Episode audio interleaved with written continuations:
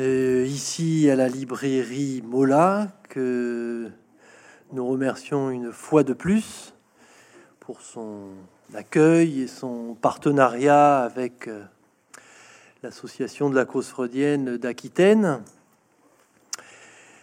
Et depuis de nombreuses années maintenant, euh, ce séminaire des échanges, cette année, pour cette année 2022, accueille, et nous en sommes ravis, Philippe de Georges.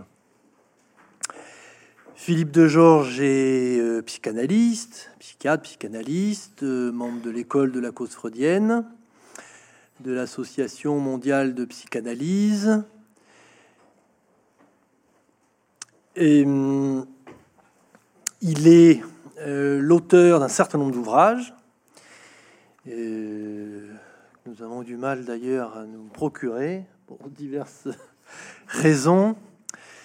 Et euh, leçon de choses, éthique et pulsion, le premier que j'ai lu de toi, un ouvrage collectif, Mère douloureuse. Non. Il n'est pas collectif. Non. Il n'est pas collectif. C'est collectif, c'est euh, la jouissance chez Freud. La jouissance chez Freud, qui est le dernier. Celui-ci est collectif. Voilà. Voilà. Autant pour moi. Alors Philippe de Georges va venir, euh, donc comme c'est le format du séminaire des échanges, euh, euh, il nous vient de Nice. Et trois fois, donc la première aujourd'hui, une autre date aura lieu en septembre et une troisième en octobre. C'est une trilogie qu'il a euh, décidé de faire porter sur la question de notre praxis. Vous avez vu le titre de cette belle affiche. Nous remercions Dominique Gentès. état des lieux il va être question de la praxis de la psychanalyse aujourd'hui. Et donc, euh, nous te laissons euh, la parole pour cette première conférence que tu as intitulée Le Testament de Jacques Lacan. Euh, merci Rodolphe de cette introduction. C'est la deuxième fois que je viens à la librairie Mola. La précédente expérience que j'ai, c'est dans l'ancienne salle et je découvre ce lieu formidable. Et donc c'est à nouveau à l'invitation de l'ACF que je suis là, euh, avec euh, l'idée de venir donc à trois reprises. Et euh, pour l'ensemble de ces trois séances de travail, j'ai proposé effectivement comme thème de dresser un état des lieux de notre praxis analytique en 2022. Et c'est donc en quelque sorte un bilan dont je vais prendre le risque. 120 ans après que cette discipline qu'est la psychanalyse ait été fondée par Freud, et 40 ans après la mort de Lacan. L'analyse, c'est une pratique sociale. C'est ce que dit Lacan à la fin de sa vie. Elle est très répandue elle compte de très nombreux praticiens. Elle compte un nombre beaucoup plus grand d'usagers, comme on dit de nos jours. Et elle a une réputation qui est toujours aussi controversée depuis sa fondation. La psychanalyse a ses fans, ses aficionados, ses addicts, mais elle a aussi ses ennemis jurés. Et depuis 1900, date que Freud avait choisie pour la publication de son ouvrage sur le rêve, il avait choisi 1900 alors qu'il avait écrit l'année d'avant pour marquer que c'était le début de quelque chose avec le début d'un siècle. Depuis 1900, euh, elle est marquée par la force du rejet et de la haine qu'elle suscite, aussi bien que par la force de l'attrait et de l'intérêt qu'elle suscite. Or, cette durée, en soi, pose problème. Elle suppose deux choses. Elle suppose une certaine continuité, continuité dont on peut dire qu'elle se fonde sur ce que Lacan appelait les concepts fondamentaux de la psychanalyse, c'est-à-dire les grands piliers de la théorie établie par Freud. Et donc, cette base-là, c'est ce que nous avons hérité de Freud. Et puis, cette durée suppose aussi un remaniement perpétuel. Ce changement continu de la psychanalyse concerne aussi bien sa théorie que sa pratique. Et ce changement perpétuel a plusieurs causes. Si on veut les énumérer à grands traits, on peut dire d'abord que c'est le changement social, la transformation sociale, qui fait que les demandes qui viennent à la rencontre d'un analyste ne sont évidemment plus les mêmes aujourd'hui que à l'époque de Freud. Avec la demande, on peut dire que les symptômes ou les troubles, comme on dit aujourd'hui, que les personnes présentent et qui les conduisent à vouloir s'interroger avec un analyste ont changé dans le temps. Et ce changement-là, qui est vraiment, je dirais que pour ceux d'entre nous ici qui euh, pratiquent depuis longtemps la psychanalyse, on a vu ces changements s'opérer de décennie en décennie. Ces changements s'accompagnent aussi d'une mise à jour permanente des outils théoriques comme de la pratique des analystes en fonction des changements. Ça n'est pas pour nous surprendre et ça n'est pas un signe de faiblesse, au contraire, pourrait-on dire. C'est le signe de la vicariance, c'est le signe de l'aptitude des analystes à forger des outils nouveaux au gré de ce qu'ils rencontrent. Et Freud l'avait envisagé dès le début parce que lorsqu'il fait une petite tentative d'épistémologie et qu'il essaye de définir ce que c'est qu'un concept, il le définit en fin de compte comme une sorte d'outil, nous dirions de notre jour. De nos jours, nous disons volontiers que nos concepts sont notre boîte à outils. Chez Freud, il y avait cette idée que une discipline naissante ne pouvait se mettre euh, au travail qu'à condition d'emprunter aux sciences connexes, aux sciences qui l'entourent, des outils théoriques, des concepts en essayant de les adapter à la pratique nouvelle, au champ nouveau que cette discipline se proposait. Et donc Freud ne se cachait pas de ses emprunts à toutes les disciplines qu'il pouvait avoir côtoyées. Et c'est vrai de, de ses concepts fondamentaux. Mais il avait l'idée que par définition, le concept devait se caractériser aussi par sa malléabilité et donc par son aptitude à se transformer l'époque actuelle, pour laquelle on entend certains parler de l'amour liquide. C'est le titre d'un ouvrage très intéressant du, sociologue Zygmunt Bauman. Époque de l'amour liquide, époque qui est aussi caractérisée par la généralisation qui a été un fait nouveau dans la vie de beaucoup d'entre nous, de la contraception, puis de la procréation médicalement assistée, puis aujourd'hui du problème des mères porteuses, récemment du changement des alliances avec l'introduction de ce qu'on appelait le mariage pour tous, mais qui visait à rendre possible le mariage homosexuel, l'époque dans laquelle nous vivons n'a plus grand-chose à voir avec la Vienne impériale de l'époque que l'on définissait souvent comme victorienne, du nom de la reine d'Angleterre. Quand on, lit l'histoire de la psychanalyse à ses débuts, et que l'on voit par exemple les premiers analystes se former à raison d'une séance tous les jours de la semaine, une séance qui dure une heure et une cure qui va durer en général un an.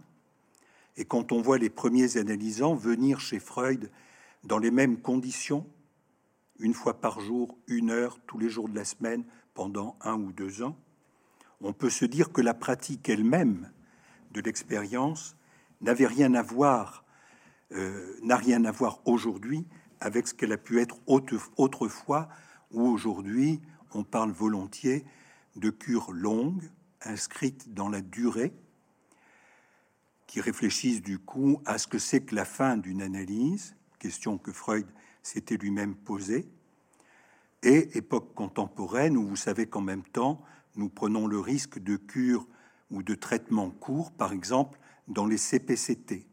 Il y a à Bordeaux un ou plusieurs CPCT, centres psychanalytiques de consultation et de traitement, où des psychanalystes reçoivent des personnes qui n'iront pas voir un analyste en ville et qui vont faire un traitement court.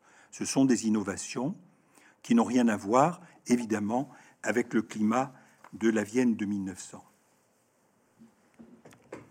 Ces quelques mots d'introduction dit, je voudrais quand même vous présenter mon projet pour ces trois euh, occasions de rencontre avec vous. Je, veux dire tout de suite parce que il y a dans la salle un certain nombre de collègues qui sont euh, des vieux routiers de la psychanalyse, encore, encore plus anciens que moi, et en tout cas euh, encore mieux formés. Ils n'apprendront rien aujourd'hui, ni la fois prochaine en septembre, ni lors de mon, ma troisième venue.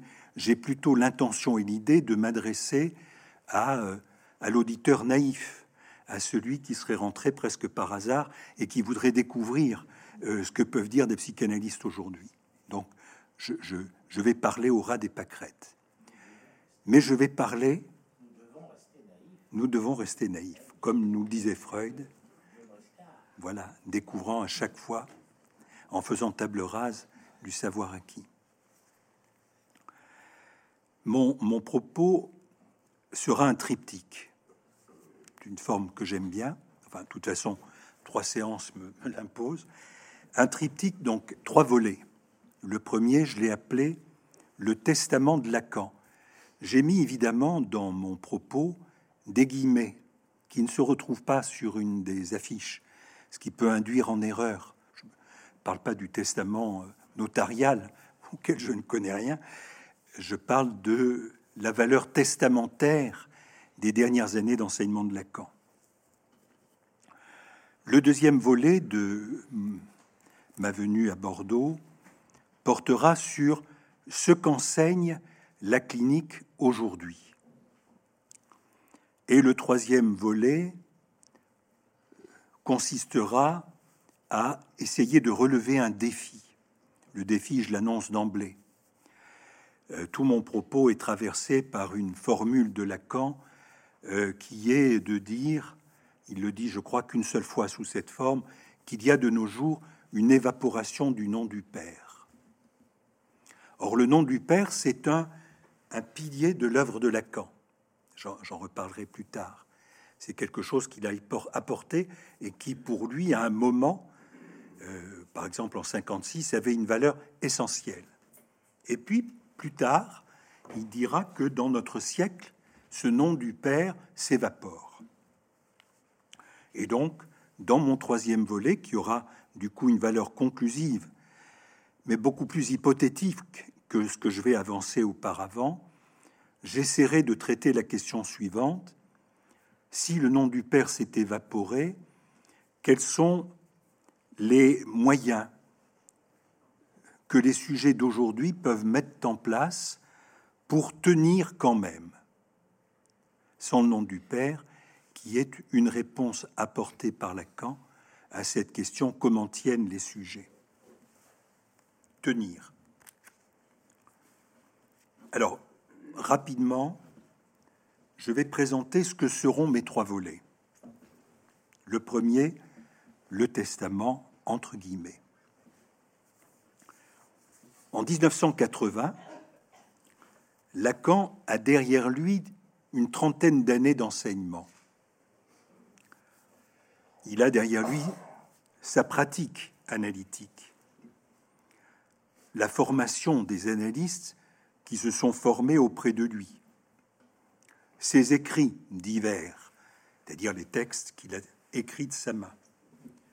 Mais il y a surtout dans son enseignement quelque chose qui est l'élément majeur et qu'on appelle le séminaire. Ce séminaire a une forme orale qui a été transcrite par Jacques-Alain Miller à la demande de Lacan. Ce séminaire oral était hebdomadaire. Il a duré plus de 26 ans. Chaque année, Lacan relevait un défi, un défi qui se posait à lui. Traiter une question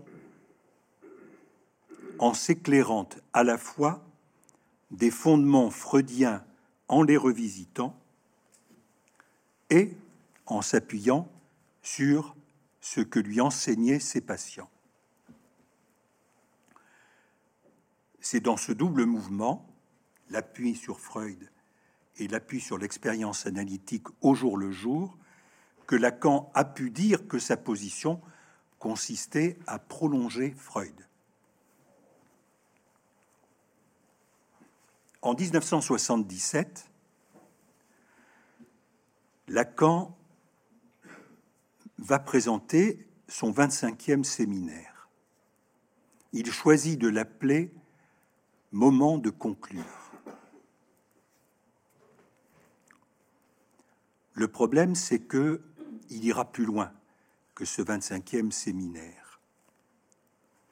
Il ira plus loin puisqu'il continuera à faire séminaire et puis à parler et à enseigner, et que en 1980, il procédera, il aura recours à un événement majeur qui est celui de la dissolution de son école. Et en 1981, le 9 septembre, il décédera. Entre 1978, fin du séminaire Le moment de conclure, et 1981, on peut dire que ce que Lacan enseigne a valeur testamentaire. J'avais cette idée, j'ai lu récemment que Jacques Alain Miller, effectivement, j'avais peut-être entendu de sa bouche d'ailleurs, euh, le définit comme ça. Euh, Jacques Alain Miller a publié récemment un volume que la librairie Mola a mis là à votre disposition, qui s'appelle Aux confins du séminaire, où il y a des textes d'ouverture de l'enseignement de Lacan non édités, et où il y a aussi euh, ces, derniers, ces dernières paroles euh, des dernières années dont je suis en train de vous parler.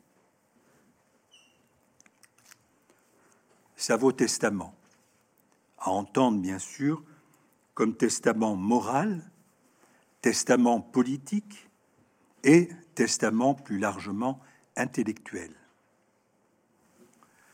J'ai appelé ça dans un, un séminaire que j'ai fait à l'école il y a deux ans, appelé ça le Lacan ultime. Parce que c'est pas tout à fait ce que Jacques Miller appelle le tout dernier enseignement de Lacan, qui est plus vaste.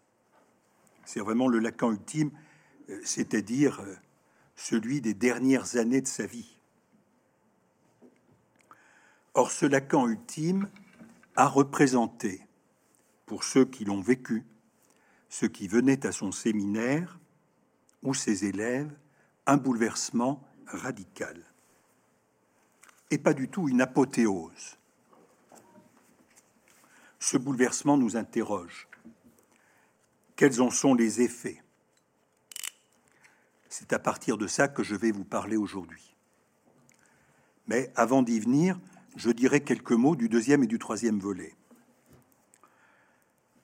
Le deuxième volet porte, portera en septembre sur la clinique d'aujourd'hui. C'est donc un retour sur expérience. Concrètement, comme me le faisait remarquer Rodolphe Adam quand nous avons discuté de, ma venue, euh, c'est l'expérience dans notre champ, le champ freudien. euh, dans ce champ que nous appelons, avec Jacques-Alain Miller, l'orientation lacanienne. D'autres analystes pourraient témoigner autrement. Je ne sais pas s'il dirait autre chose, mais il pourrait témoigner autrement. Donc moi, c'est de l'expérience dont j'ai des échos, dont je peux parler. La mienne, de praticien de l'analyste, la mienne à travers les contrôles que je fais, mais la mienne aussi dans toute la vie de notre communauté de travail. Je, faisais la remarque tout à l'heure à table à quelques collègues que un des charmes de notre école, c'est que c'est une communauté de travail. Alors, communauté est évidemment un terme euh, qu'on peut prendre avec précaution, euh, surtout de nos jours.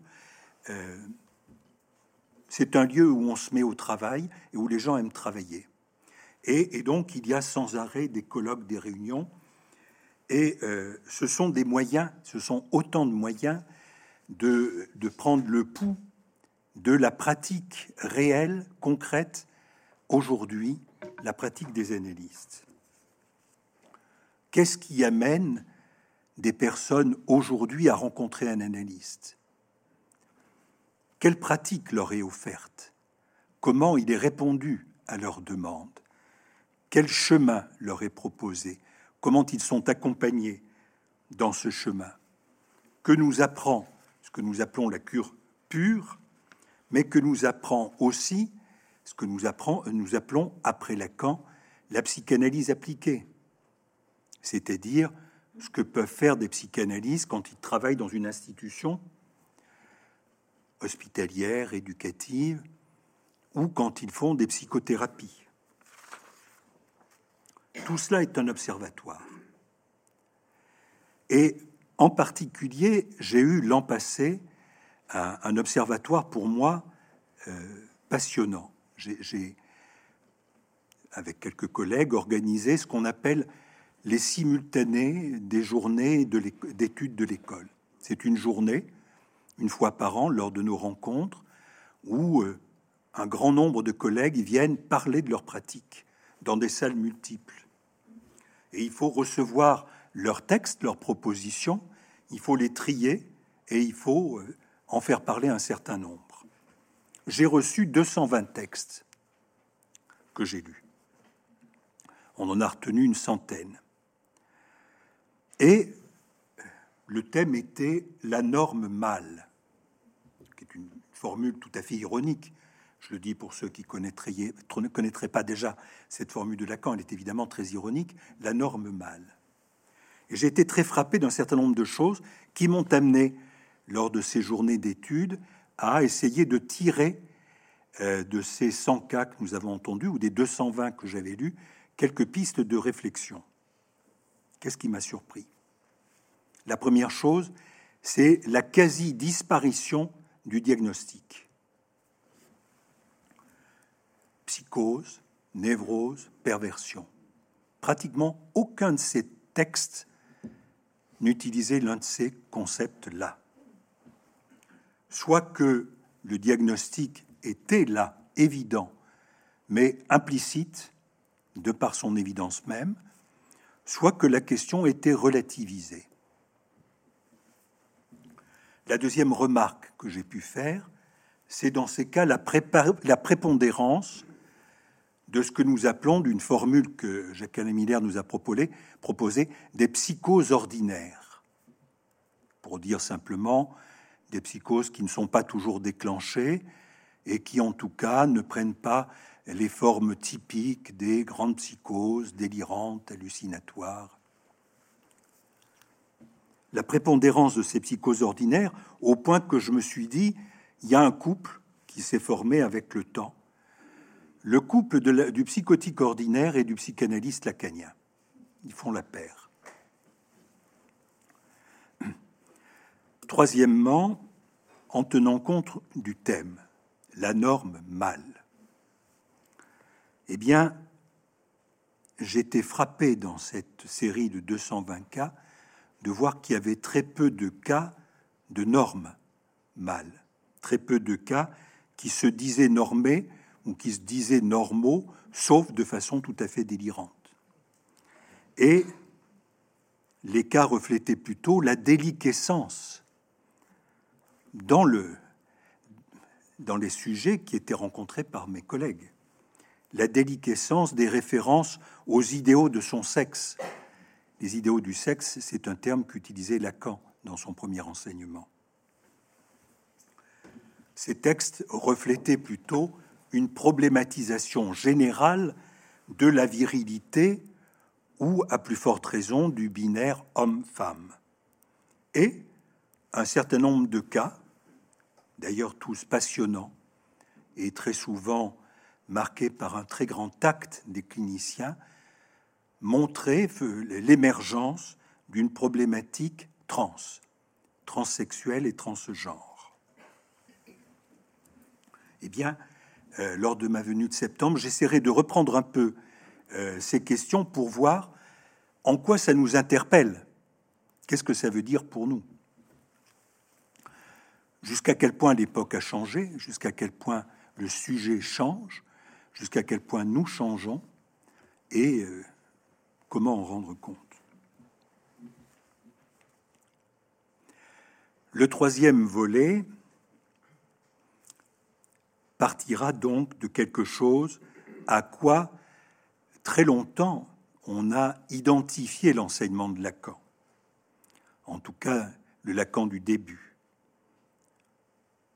Le Lacan du début, pour ceux qui ne le savent pas, euh, c'était d'abord un psychiatre, un jeune psychiatre, que la psychose interpelle et qui, pour écrire sa thèse et rendre compte d'un cas, le cas qu'il appellera aimer, euh, cherche tous les outils de compréhension euh, de la problématique d'une patiente avec qui il noue une relation transférentielle forte. Et il cherche à comprendre cette modalité particulière, disons, de paranoïa. Il, il dévore euh, toute la bibliographie de l'époque dans la matière. Et puis, il découvre Freud. Et il dit que pour lui, c'est un traumatisme. Et de cette rencontre traumatique avec Freud, il va retirer les outils freudiens de compréhension de la psychose, mais tout de suite, il dira que ces outils demandent prolongement, qu'il y a quelque chose dans l'abord de la psychose chez Freud qui est insuffisant. Et donc, il se vouera à prolonger Freud déjà comme ça, dans l'abord de la psychose et dans son traitement, y compris par les psychiatres. Les psychiatres. Pour cela, il va faire une actualisation des concepts et il va rectifier le tir à partir des insuffisances explicites des repères freudiens. Les repères d'insuffisance sont évidents.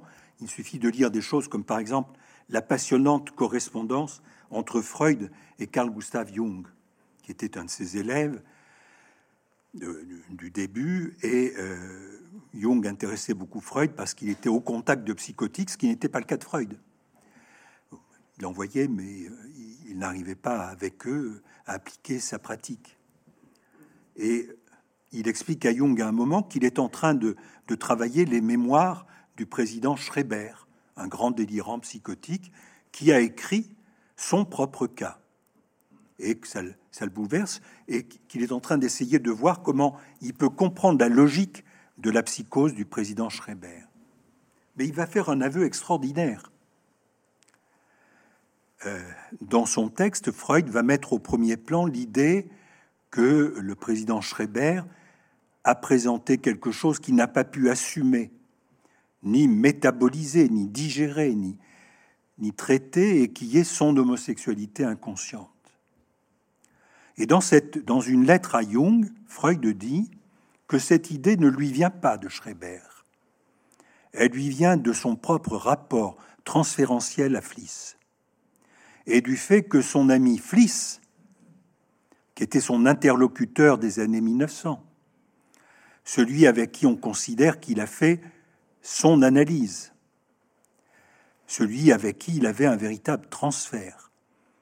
Quand la relation entre Freud et Fliss dégénère, Fliss décompense une paranoïa.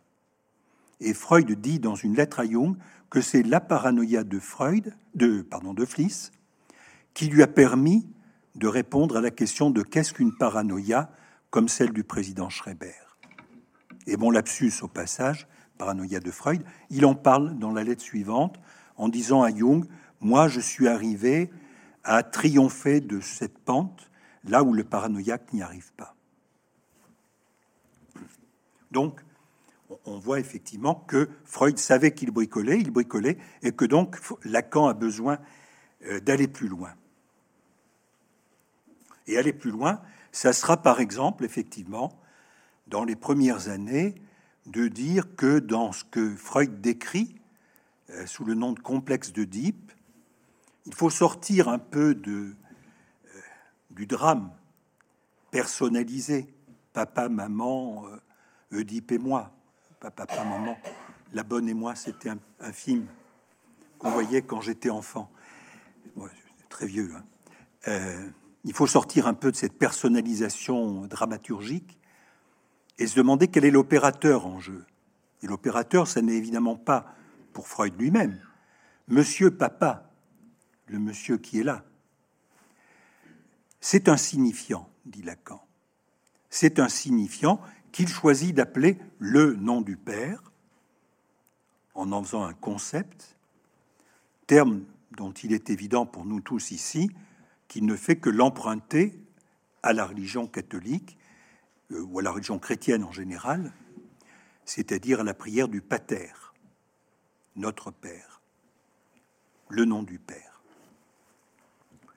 Eh bien, Lacan a l'idée que il s'agit de savoir au cas par cas si le sujet, qui est un petit enfant, est mis au contact de ce signifiant, s'il lui est offert, et par qui Qui est-ce qu'il incarne Qui est-ce qu'il assume Qui est-ce qui le porte dans sa parole. Et donc, Lacan dégage ce signifiant apporté au sujet qui va lui permettre d'avoir un accès au symbolique et donc d'échapper euh, au risque de la psychose, d'échapper grâce à quelque chose qui lui permet de trianguler la relation mère-enfant, c'est le thème euh, de l'Oedipe chez Freud, et qui lui permet du coup d'avoir accès au champ de la parole et euh, à la fonction, au champ du langage et à la fonction de la parole, de telle façon qu'on puisse sortir de la relation imaginaire et spéculaire qui est tout celui qui est la, position de tout enfant au départ. Ce que je dis là, évidemment, c'est une caricature, mais je crois qu'elle fait comprendre l'enjeu.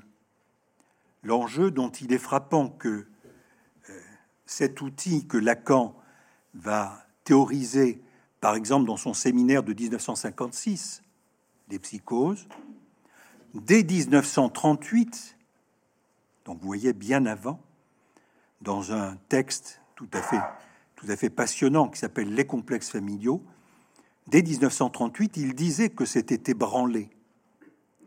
Il disait à l'époque que l'imago paternel était en déclin dans la société. Il parle du déclin social de l'imago paternel. En 56, il théorise le nom du père, puis il le problématise tout de suite.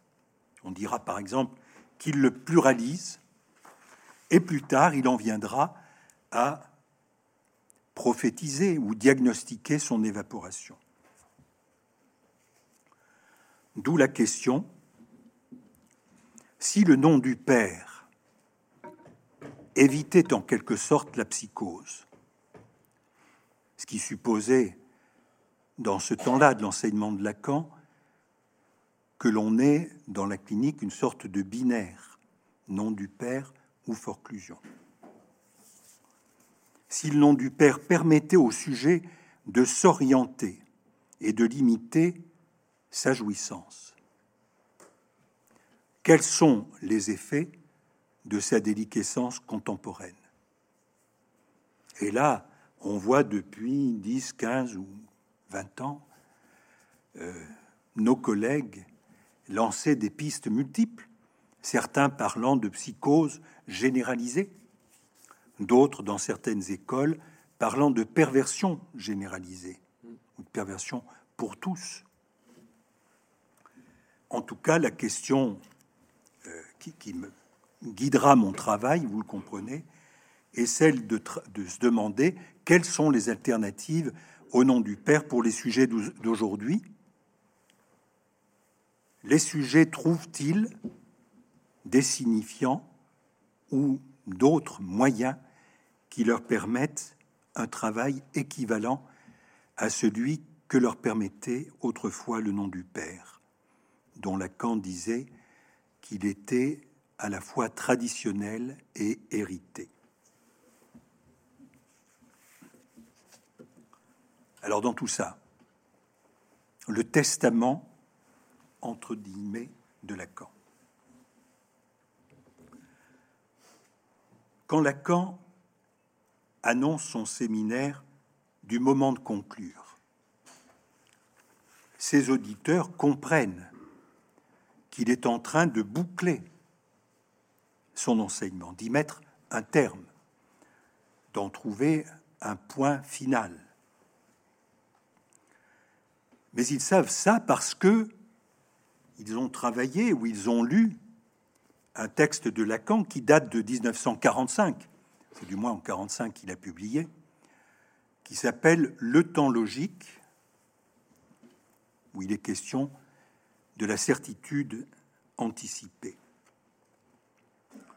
Le temps logique, en 44-45, est un texte que Lacan produit, propose, au moment où s'achève une période qui est celle de l'occupation de la France et de la guerre mondiale, pour ne pas rester centré sur notre territoire. Cette période de 40 à 44, où Lacan s'est imposé le silence, il n'a rien publié. Cette période qui a été marquée par l'effondrement militaire d'abord, mais tout de suite aussi moral et politique de la France occupée. Et Lacan présente son texte, il le présente comme un sophisme. Alors, si on avait le temps, on essaierait de comprendre pourquoi il dit sophisme. On peut déjà dire, il y a toute une réflexion à avoir sur Lacan sophiste. C'est par exemple le travail que fait euh, Barbara Cassin. Barbara Cassin, et qui est tout à fait euh, remarquable, très intéressant. Euh, son dernier livre s'appelle Lacan le sophiste, je crois. Hein. Jacques le sophiste. Jacques le sophiste, voilà. C'est beaucoup plus subtil, puisque ça évoque Jacques le fataliste. Jacques le sophiste. On peut s'interroger sur ce qu'il y a de sophiste chez Lacan, mais je le ferai pas maintenant. C'est un débat passionnant. En tout cas, il présente comme un sophisme, ce qui veut peut-être dire qu'il le présente un petit peu comme un jeu, comme quelque chose dont il ne faut pas majorer la portée, bien que pour nous tous, ça ait une portée tout à fait essentielle. Ce texte, on le collait souvent sous le nom de apologue des trois prisonniers. C'est un, jeu, un jeu logique. Trois prisonniers euh, sont en prison. Le directeur de la prison leur donne euh, un jeu qu'ils doivent résoudre pour arriver à sortir, s'ils trouvent la solution, et si après coup ils peuvent en rendre compte en logique, ils gagnent la liberté. Et donc on a un huis clos. Et en effet, quand on lit le texte de Lacan, on voit que c'est en quelque, en quelque sorte une réponse, un contrepoint, un contre-pied du fameux texte de Jean-Paul Sartre qui s'appelle Huis clos où il y a aussi une solution, une situation d'enfermement, mais où l'issue est impossible. Là, Lacan prend un exemple dans lequel l'issue va être possible. Et à cette situation d'enfermement, il y aura une issue pour chaque sujet, mais cette issue sera en même temps collective parce que ce que va faire chaque sujet, les autres peuvent le faire, ils sont trois les trois sujets peuvent faire le même calcul et le feront.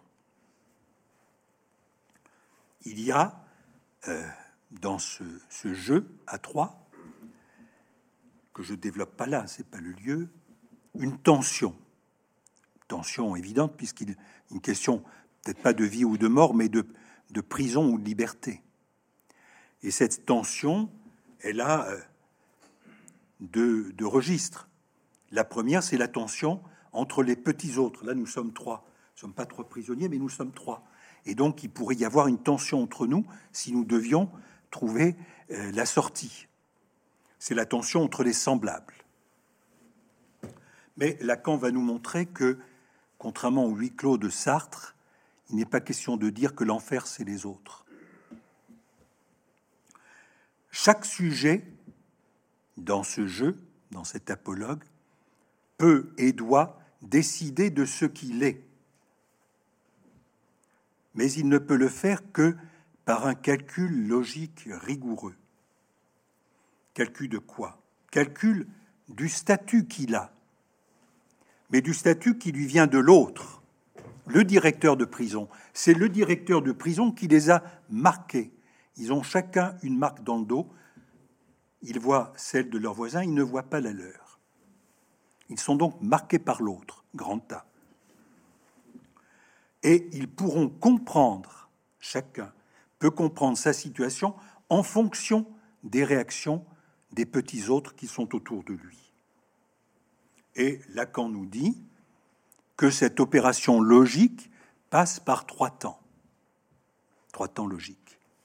L'instant de voir. Je vois ce que Bruno a, je vois ce que Rodolphe a dans le dos. Je ne sais pas ce que j'ai. Le temps pour comprendre, le temps qu'il me faut pour faire marcher mes quelques neurones et essayer de comprendre ce qui se joue. Et enfin, un moment de conclure qu'il faut saisir. Et ce moment de conclure, pour Lacan, repose, c'est tout à fait explicite dans son texte, sur un au-delà du doute. C'est le moment où le doute n'est plus permis. Et donc vous voyez que on est loin des embarras subjectifs de l'existentialisme sartrien. En disant ça, je dialogue avec moi-même parce que dans, un vieux bouquin qui était un séminaire que j'ai fait en 2000, il y a un long chapitre que j'avais appelé Lacan existentialiste. Donc là, c'est Lacan contre l'existentialisme. Mais en même temps, je dis que le doute n'est plus possible. Euh, Lacan fait tout à fait allusion aussi au, au doute cartésien, celui du cogito. Le doute n'est plus possible parce que, dit Lacan, il y a une certitude anticipée qui est possible en revanche. Et cette certitude anticipée, le moment où je comprends tout, c'est le moment où je dois conclure par un acte. Je dois faire l'épreuve d'un acte, et cet acte lui-même sera l'épreuve de vérité de mon calcul pour parodier Descartes, on pourrait dire certus sum, ergo sum hominus. Je suis sûr, donc je suis un homme. C'est pas ergo sum, parce qu'il y a, comme vous le voyez, vous le verrez, un, un attribut du sujet. En 1977, donc, Lacan pense en être là, au moment de conclure. Or, son séminaire, tous les auditeurs l'ont dit, Jacques Alain Miller nous l'a démontré, tout son séminaire démontre le contraire. Pour une fois, et Lacan le dit à plusieurs reprises, il cherche, mais il ne trouve pas. Et il ne trouve pas, bien que Quelques années auparavant, quelqu'un lui a fait le cadeau, comme il dit, du nœud borroméen, de ce nœud à trois, où les, les trois torts se nouent de telle façon que chacun tient les deux autres et qu'il suffit qu'un seul soit défait pour que les trois se défassent. Quelqu'un lui a fait le cadeau du nœud borroméen et il s'est dit, c'est son eureka, je vais pouvoir traiter toute la clinique euh, avec cet outil qu'on appelle la topologie, le nom que la mathématique donne, la topologie, dont il pense à ce moment-là que ça va être le moyen pour lui de résoudre ses butées, ses points de butée et les apories qu'il rencontre, les enjeux de l'analyse. Or, aucun point de capiton n'arrive, ni cette année, ni les deux suivantes. Rien ne vient réinterpréter avec un... Euh, et oui, c'est ce que ça voulait dire, une rétroaction qui permet de comprendre l'ensemble. Rien ne permet de réinterpréter les 30 ans d'enseignement de Lacan, et on le voit aux prises avec le doute et avec l'embarras. Alors évidemment, cet espoir de conclure en lui-même pose question. Car tout le long de son enseignement, Lacan a eu l'idée que ce qu'il avait à dire et à transmettre ne faisait pas système. Il a toujours euh, sous-entendu, au moins sinon dit même clairement, que certaines choses pouvaient rentrer en contradiction à l'intérieur de son enseignement, ne serait-ce que selon les époques, d'une époque par rapport à une autre. Il n'y a pas système. Or, conclure suppose qu'on arrive à quelque chose d'abouti. Pendant 30 ans, tout le monde l'a vu remettre chaque année, à nouveau frais, sur le chantier toute son œuvre, de la même façon qu'il pouvait dire que toute séance était marquée, toute séance analytique, parce qu'il appelait un risque absolu. Parachever l'œuvre, c'est un désir que beaucoup d'auteurs ont, et qui est celui d'arriver à une totalité. Malarmé a caressé ce rêve dont on voit bien que, évidemment, il n'a pas atteint, mais que c'est même pas sûr qu'il ait vraiment visé. Euh, Mishima l'avait tellement que un beau jour, il arrête d'écrire et il écrit la dernière phrase de son œuvre On ne peut pas mieux dire. Et puis il part se précipiter vers la mort. C'est-à-dire, il rentre dans une logique suicidaire qui le conduit à la mort. Parachever une œuvre, c'est un rêve de totalité, c'est un rêve d'indéplaçable. Or, on peut dire qu'un mot-clé du tout Lacan, si je puis dire, c'est justement pas tout. Cette notion qu'il lancera euh, dans le séminaire 20, je pense que c'est dans le séminaire 20 que ça paraît le patou. Au pire. Dans au pire, voilà, au pire. Cette idée du patou, c'est-à-dire que quelque chose échappe à la totalité de toute façon dont il donnera même en écriture, je regrette de ne pas voir un tableau, un mathème qu'il écrit S de grand A barré. Il y a un manque constitutif dans l'autre. L'incomplétude est de mise, elle est de structure, et donc l'œuvre de Lacan est pas toute, elle est incomplète et elle est impossible à terminer. En réalité, depuis le séminaire 275, Joyce, sur Joyce, séminaire qu'on appelle le Saint-Homme. Lacan, dans son tout dernier enseignement, a démonté pièce par pièce, et n'a pas cessé de le faire, a démonté pièce par pièce l'édifice qu'il avait construit pendant 30 ans, au point que concernant cette époque, Jacques-Alain Miller ait pu dire on assiste à Lacan contre Lacan. Ou bien, autre formule, c'est Lacan à l'envers. Ça me donne soif. À partir de ce séminaire Le Saint-Homme en 75, jusqu'au moment de conclure, et encore les deux années suivantes, Lacan procède à un renversement qui a un effet traumatique, je l'ai déjà évoqué, sur son auditoire et sur ses élèves. Un traumatisme qui durera pour tous au moins jusqu'en 1980, au moment de la dissolution de l'école. Et euh, pour ceux d'entre nous qui euh, ont suivi le cours de Jacques-Alain Miller, En 2010, quand Jacques-Alain Miller aborde cette époque de l'enseignement de Lacan, le tout dernier enseignement, il va nous dire qu'effectivement, il a vécu lui-même, Jacques-Alain Miller, un traumatisme au moment de cette dernière période de la vie de Lacan. Et il se trouve que j'ai invité Jacques-Alain Miller en 2010 à Nice à faire une conférence dans l'amphithéâtre où Lacan était venu deux fois, en 74 et 75, je crois.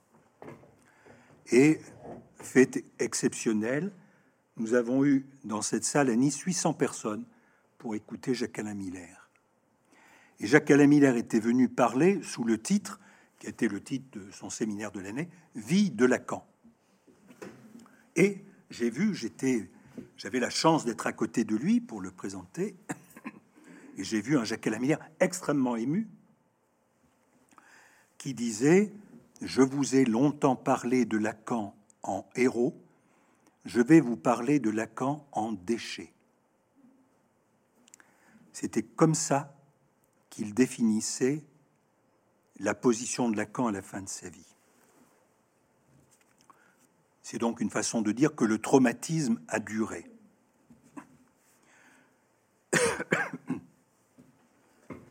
Il a duré et euh, dans cette année consacrée à la vie de Lacan, Jacques Alain Miller a pu dire que à l'époque, il avait trouvé euh, que Lacan avait l'air mélancolique ou qu'il avait l'air désespéré.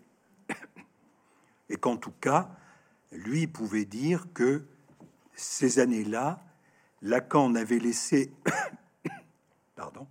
à personne le soin de déconstruire son œuvre comme lui-même avait déconstruit l'œuvre de Freud. J'avais pensé appeler euh, mon exposé ici Déconstruction de Lacan. Euh, Rodolphe m'a un peu mis en garde, entre autres pour le côté trop déridien, mais sans doute pas seulement de, ce que ça pouvait avoir, pas seulement comme dit Jean-Pierre. Cette interprétation, Lacan mélancolique, elle ressurgira. On en trouve trace là-dedans, dans ce petit livre, dans les derniers cours de Lacan. Elle ressurgit sous la plume ou dans la bouche de quelqu'un que moi j'ai beaucoup aimé quand j'étais très jeune, Françoise Dolto, qui écrit à Lacan, qui s'en moque royalement, que elle pense, que, dire, que c'est son devoir de chrétienne. Elle pense que le devoir de chacun d'entre nous, c'est de venir au secours de son prochain, et que puisqu'elle voit Lacan qu'elle aime tant, euh, aller vers le suicide, il faut qu'elle le mette en garde et qu'elle l'arrête. Et qu'elle lui dise, ce n'est pas votre école que vous dissolvez, c'est vous-même. Et Lacan s'en moque. Et, donc, pour Françoise Dolto, à ce moment-là, il y avait quelque chose de mélancolique et de purement destructeur, une culture pure de pulsion de mort dans le geste de Lacan.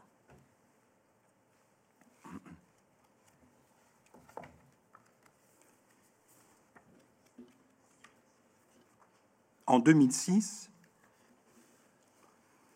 l'émotion dont je parlais de la part de Jacques-Alain Miller traduit effectivement le fait qu'il y ait eu pour lui traumatisme dans cette période ultime d'un Lacan qui semblait faire table rase de tout ce qu'il avait produit jusque-là, et une table rase qui avait pour effet, en quelque sorte, de démonter toute la logique que Jacques Alain Miller avait fait apparaître toute la cohérence interne que Jacques Alain Miller avait fait apparaître dans ses 30 ans d'enseignement.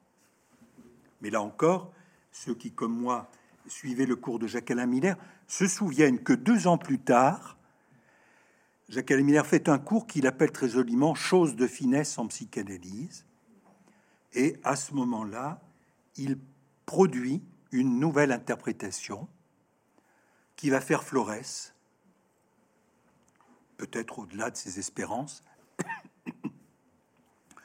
et il va dire que le dernier Lacan n'est pas Lacan en l'envers. En réalité, dit-il, je suis désolé, je dois être ému moi aussi. il y a une structure meubienne dans l'enseignement de Lacan. Et donc, pour ceux qui ne connaissent pas, c'est cette forme de bande qui dessine un 8 et qui est telle que quand on suit un côté, on passe de l'autre, et donc l'envers est aussi l'endroit. Et donc Jacques Alamiller nous dit, il y a cette structure meubienne dans l'enseignement de Lacan, et donc en réalité, l'ensemble de cet enseignement a une structure telle qu'on passe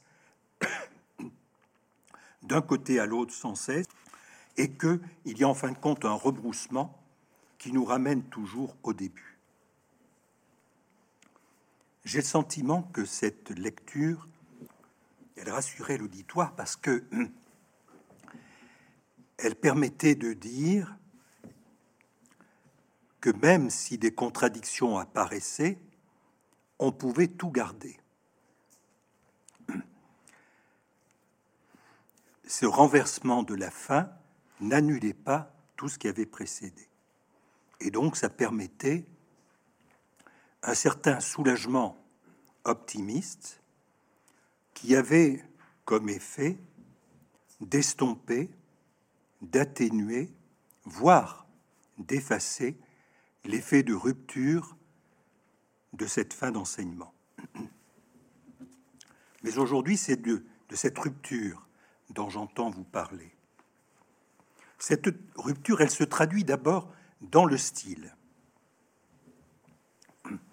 La première chose qui me frappe en lisant euh, tous les derniers séminaires de Lacan dont on dispose, même, quand ils n'ont pas été publiés, là, je ne sais pas s'il y a tout d'ailleurs là-dedans, mais il y a tout dans Ornicard, par exemple. La première chose qui me frappe, c'est que le style est plus simple. Et le style est plus simple parce que c'est un moment où Lacan va dire que le symbolique ment. Autrement dit, ça n'est pas la peine d'en rajouter sur l'opacité de la chose elle-même.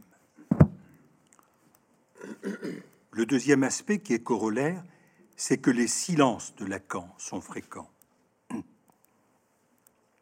Ils peuvent être dus à la fatigue et à la maladie, puisqu'il est malade. Mais on peut dire aussi, et Lacan le dit, qu'il traduit son embarras et ses tâtonnements et le fait qu'il s'embrouille, comme il dit. Il cherche en effet à l'époque d'autres voix que la parole. Ça n'est pas totalement nouveau, puisque dès le séminaire 1, si je ne me trompe pas, il prend la figure du maître zen pour montrer comment on peut, face à un sujet, euh, bouger quelque chose en lui sans le recours de la parole, par un geste. Mais cette façon qui est nouvelle chez lui, on peut dire que c'est une façon d'essayer de prendre en compte totalement ce qui a été sa grande découverte, celle dont il a même dit que c'était son symptôme, c'est-à-dire le réel, le réel comme impossible à dire. Et cela se traduit dans la pratique, puisque la pratique des dernières années de Lacan, ou quelques indices qu'on en a, ou quelques éléments qu'on glane dans son enseignement, ont amené à développer l'idée que l'interprétation pouvait largement laisser place à une nouvelle pratique consistant à bouger les défenses. Pas nécessairement par la parole. Et ce changement se traduit aussi, cette rupture, dans la modélisation que fait Lacan. Car il peut dire dans, dans la foulée que le symbolique ment, comme il a dit précédemment que les affects étaient trompeurs, que l'imaginaire était menteur, et que le réel lui-même ne parlait pas. Et donc il est là avec une question, si le réel ne parle pas et que on bute sur une limite des effets de la parole sur lui, ne peut-on imaginer le réel? C'est un des projets de ces dernières années d'enseignement. Imaginer le réel, c'est-à-dire faire appel à une nouvelle version de l'imaginaire. Beaucoup d'entre vous se souviennent que le tout premier Lacan euh, donnait une place tout à fait essentielle à l'imaginaire, en particulier dans la psychose, mais aussi dans le stade du miroir traversé par tout sujet. À la fin de sa vie, c'est un autre statut d'imaginaire dont il parle. C'est celui auquel on peut avoir accès grâce à la topologie. Produire des images qui puissent même donner une image du réel. Montrer plutôt que démontrer. Et c'est là que je pense que si Lacan peut dire à l'époque qu'il a pensé que la topologie sera la réponse à ces questions et à ces points de butée, pour ma part, je pense que la topologie n'a pas tenu les promesses de ce qu'il espérait d'elle. Dans la logique, dans la logique elle-même, Lacan marque la rupture. Quand on lit ces dernières années d'enseignement, on est frappé de le voir réduire à l'état d'élucubration, de rêve ou de délire l'ensemble des productions humaines qui sont de l'ordre de la théorie, de la logique, de la science et de la raison. Il en vient à marteler quelque chose qu'il a déjà évoqué, euh, mais qui était une question qu'il avait laissée un petit peu en suspens et qui était une question freudienne, la question de la scientificité de la psychanalyse. Et il en vient à conclure que la psychanalyse n'est pas une science, parce qu'elle est irréfutable.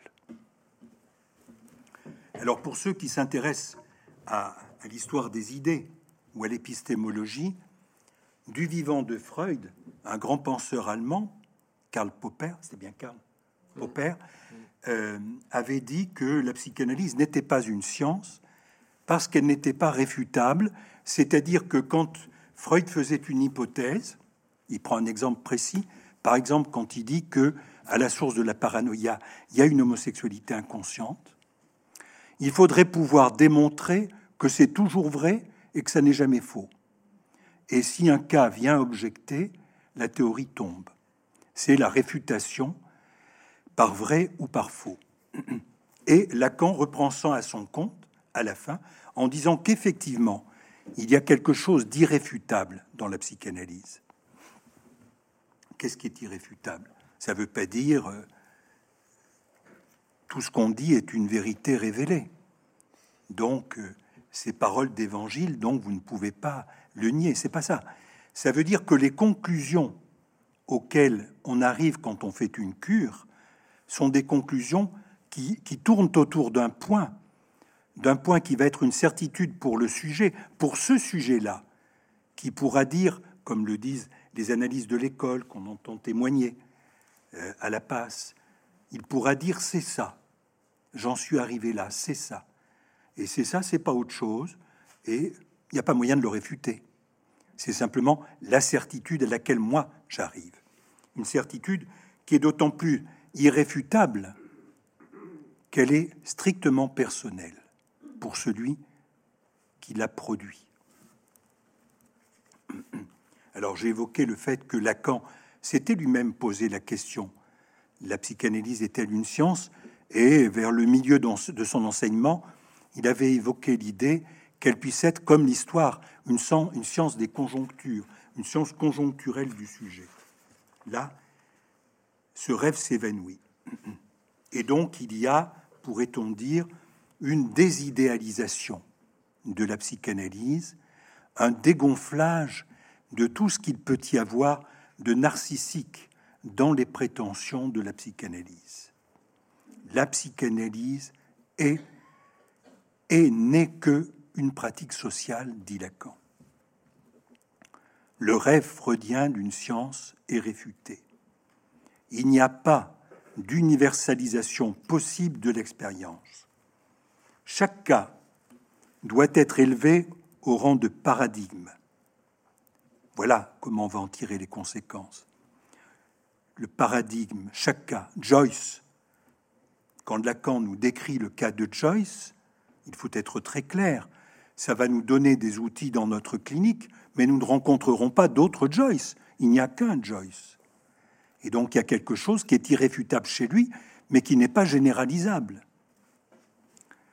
Il y a quelque chose qui est son étant singulier, qui mérite son nom propre, c'est-à-dire qui est chez lui la marque, chez chaque sujet, la marque de sa différence absolue. Et c'est à ça que la psychanalyse doit conduire. C'est à ça qu'elle doit conduire parce que, comme l'avait dit Lacan déjà, le désir de l'analyste est celui de la différence absolue. Cette visée de la singularité, chaque cas unique, réfute les classifications. Les classifications dont, par exemple, celle que Freud partageait et que nous avons partagée des décennies durant avec la psychiatrie, mais pas la psychiatrie d'aujourd'hui qui n'a rien à foutre de tout ça, la psychiatrie de l'époque de Jean-Pierre, euh, Patrick et moi, celle où on travaillait le, le pour euh, arriver à être major à l'internat. Les classifications psychose, névrose et perversion. Et le binaire, forclusion, présence du nom du Père. Tout ça perd de son opérativité. Et tout ce qui traînait chez Lacan s'estompe aussi. Tout ce qui traînait depuis euh, les présocratiques, Socrate, Aristote, euh, mais aussi Heidegger, dont tu vas, non, tu vas parler bientôt. Kierkegaard. De Kierkegaard. Lacan parle un peu, mais pas trop tout ça s'estompe. Et, comme me le disait récemment, à propos tout à fait autre chose, Rodolphe Adam dans un mail, après l'envers, le séminaire l'envers, la question de l'être fond au soleil de la jouissance. Quand je vois passer ce mail, j'ai dit excuse-moi, mais je reprendrai ta phrase. La question de l'être, question philosophique et métaphysique essentielle, fond au soleil de la jouissance c'est-à-dire de la place que Lacan va donner petit à petit à ce qu'il appelle la jouissance. En effet, les concepts même fondamentaux, Lacan les repense une nouvelle fois. Vous vous souvenez qu'il avait fait dans son séminaire 11 les quatre concepts fondamentaux de la psychanalyse. Il avait repris les concepts freudiens, il les avait repensés. Là, il recommence. Et il va dire que l'inconscient n'est qu'une extrapolation que c'est un rêve continué à l'état de veille. Et que c'est bien pourquoi, puisque ce n'est qu'un rêve, Freud a eu besoin d'inventer le ça et la pulsion. Le ça et la pulsion, c'est en effet la façon freudienne de dire que pas tout est signifiant, que pas tout peut être traité par la parole.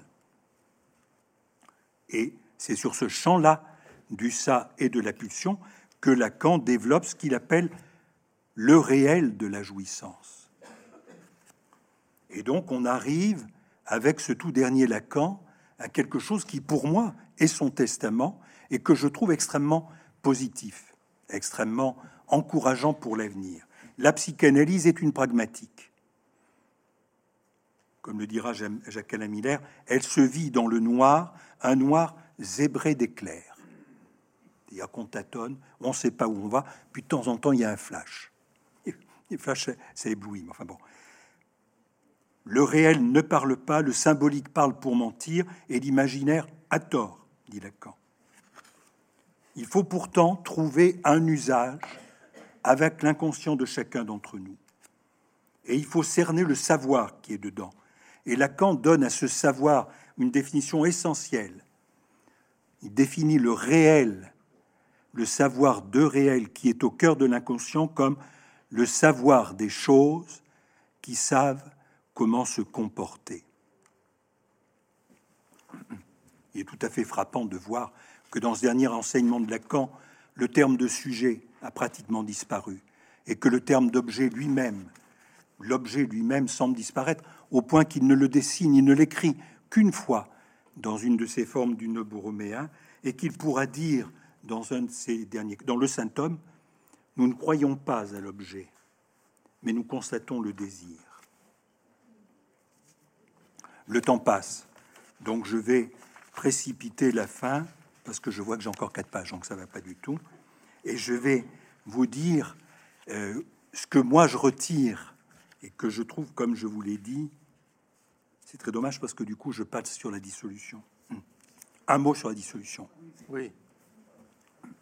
Eh bien, mon hypothèse, c'est que le point de capiton que Lacan n'avait pas trouvé, le moment de conclure qu'il n'avait pas trouvé dans son cours, il le trouve en dissolvant son école.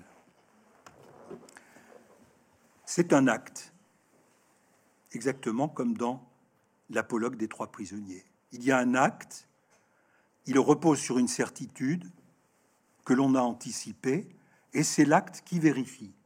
On voit les effets après coup. Et Lacan peut dire que son inconscient est engagé dans son acte. Il n'empêche qu'à un moment, à un moment où il sait qu'il va mourir, il à un an de sa mort, il sait qu'il est malade, il ne se soigne pas.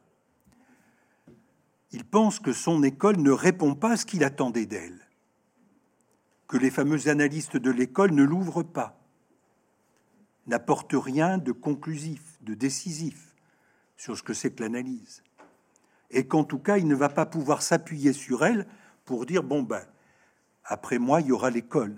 Et donc, il la dissout. Elle ne maintient pas le socle tranchant de la vérité qui était l'enjeu qui lui avait donné à sa création.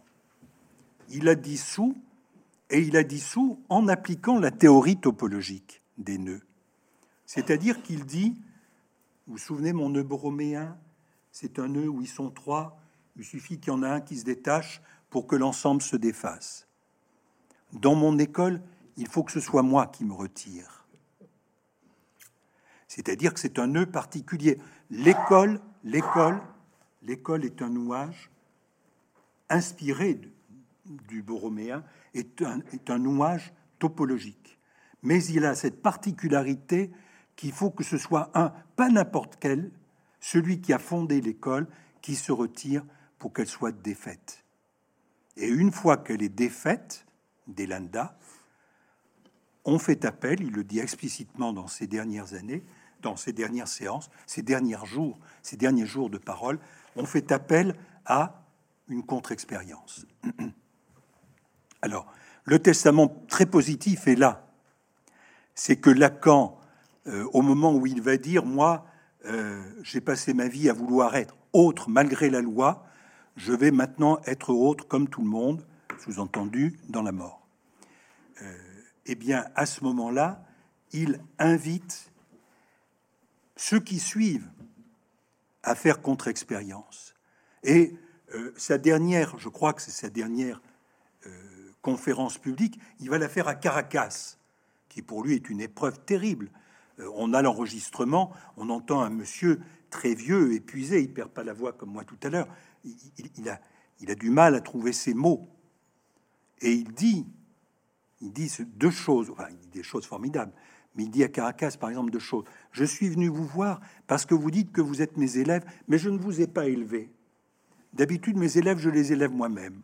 Et vous, vous dites que vous êtes lacanien, je vous connais pas. Donc, je viens vous voir. Mais ça s'adresse à nous, à moi. J'ai pas connu Lacan. J'aurais pu. J'étais interne en 80 euh, à Paris. Euh, j'aurais pu y aller. J'y suis pas allé, euh, ni plus tôt. et donc, ça s'adresse à des gens comme moi ou à beaucoup dans cette salle qui n'ont pas connu Lacan et qui ont quoi?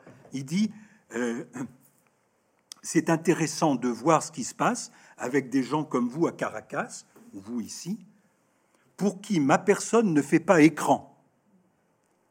C'est-à-dire le transfert que mes élèves ont à ma personne. Oh, restez, docteur, ne mourrez pas, euh, dites que c'est moi, votre fils, etc. Tout ça, on le dégage. On a l'œuvre de Lacan. Et on a la contre-expérience qui est la nôtre, notre école, et puis euh, d'autres qui ont fait d'autres formes de contre-expérience et qui ont le droit de la faire. Et puis il dit aussi à Caracas quelque chose qui est testamentaire. Freud a laissé à ses élèves ces topiques. Je crois qu'il dit ça topique, mais enfin peu importe. Vous savez qu'il y a deux topiques freudiennes. J'y substitue le noboroméen.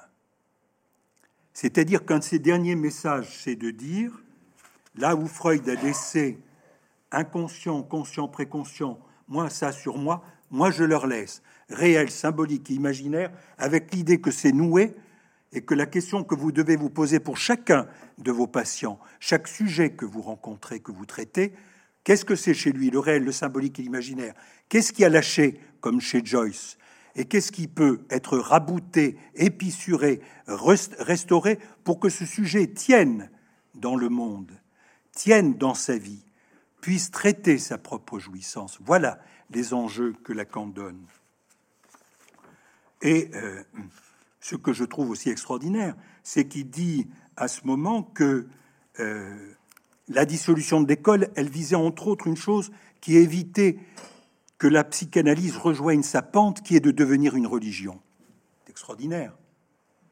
Et donc, dans ces dernières séances de 80, ce vieux monsieur répond à des questions, pas n'importe lesquelles, une question sur le cartel. Et il décrit le cartel comme une solution institutionnelle qui est un nouage. Et il décrit comment ça marche. Quatre se choisissent. Ils appellent un plus un. La durée de ce groupe est limitée. On permute. Comme on s'est choisi, il y a une dimension élective. On appelle quelqu'un pour nous aider à travailler, on va l'appeler le plus un. C'est quoi le plus un? Mais c'est la forme la plus ténue, la plus réduite du leader principe. Parce que dans tout groupe, il y a des nécessités de groupe. Vous ne pouvez pas faire groupe sans risquer de vous identifier les uns aux autres ou à votre chef. Comment pallier ce risque? Eh bien, par la permutation, par le fait de dissoudre vos cartels tous les ans, par le fait de choisir un plus un qui vous aide, qui s'assure que vous faites le travail, mais qui n'est pas plus que ça. C'est pas la grande gueule, c'est pas celui qui sait tout, et puis un an après vous le voyez plus ou vous envoyez un autre et vous faites nœud à 4 plus 1. Voilà les messages de Lacan. Et le dernier message sur lequel je voudrais venir parce que je le trouve quand même extraordinaire, euh, c'est un message éthique. Il dit, vous savez, comme, comme font, De Gaulle faisait ça dans ses conférences de presse, il me semble qu'on m'a posé une question tout à l'heure, et donc il répondait à ce qu'il voulait. Ben, Lacan fait pareil, il répond aux questions qu'on lui a envoyées par écrit. Et Madame Raban lui a envoyé une question il apprend, et il répond quelque chose dont moi je veux bien qu'on me dise que ce Lacan-là était mélancolique, mais alors c'est au sens où le mélancolique est lucide, c'est la lucidité. C'est-à-dire le contraire de l'espoir qui conduit, comme les lendemains qui chantent, au suicide. Et donc ce Lacan désespéré dit, la dame demande qu'est-ce qui est fixe? Et il répond Le désir est fixe. Et donc, les derniers mots de Lacan nous laissent avec une éthique. Une éthique, c'est une façon de traiter sa jouissance qui est une éthique du désir. Voilà tout ce que je voulais vous dire pour aujourd'hui.